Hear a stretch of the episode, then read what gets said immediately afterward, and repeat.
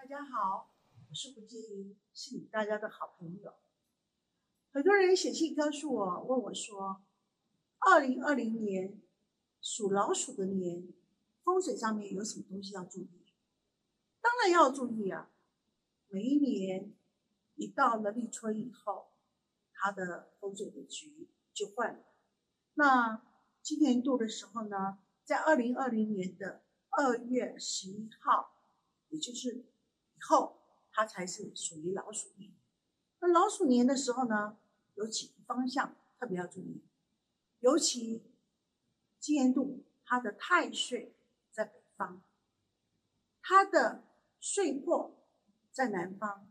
哎，别忘记啊，我介绍的次序的时候讲太岁跟岁破的时候，也就是说这两个方位它是最坏的地方。当是最坏的地方的时候呢，千万不要修造。什么叫修造？就是说，哎呀，供钉子啊，锤东西啊，敲打，因为一敲打运气不好。好，那这两个方向以外的地方，还有一个五黄方，五黄在东方，所以呢，今年度的时候，南方、北方、东方都是凶。呃，有一年的时候呢，我正好到国外去，我回来以后呢，得了蜂窝性组织炎，我躺在床上的时候，我才发现到说。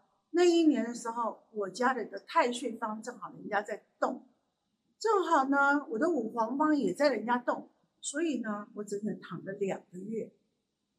别忘记，凶的时候呢，他动了以后，你要说老师你是大师啊，你可以去解啊，没办法，因为天有时候硬要跟你作对。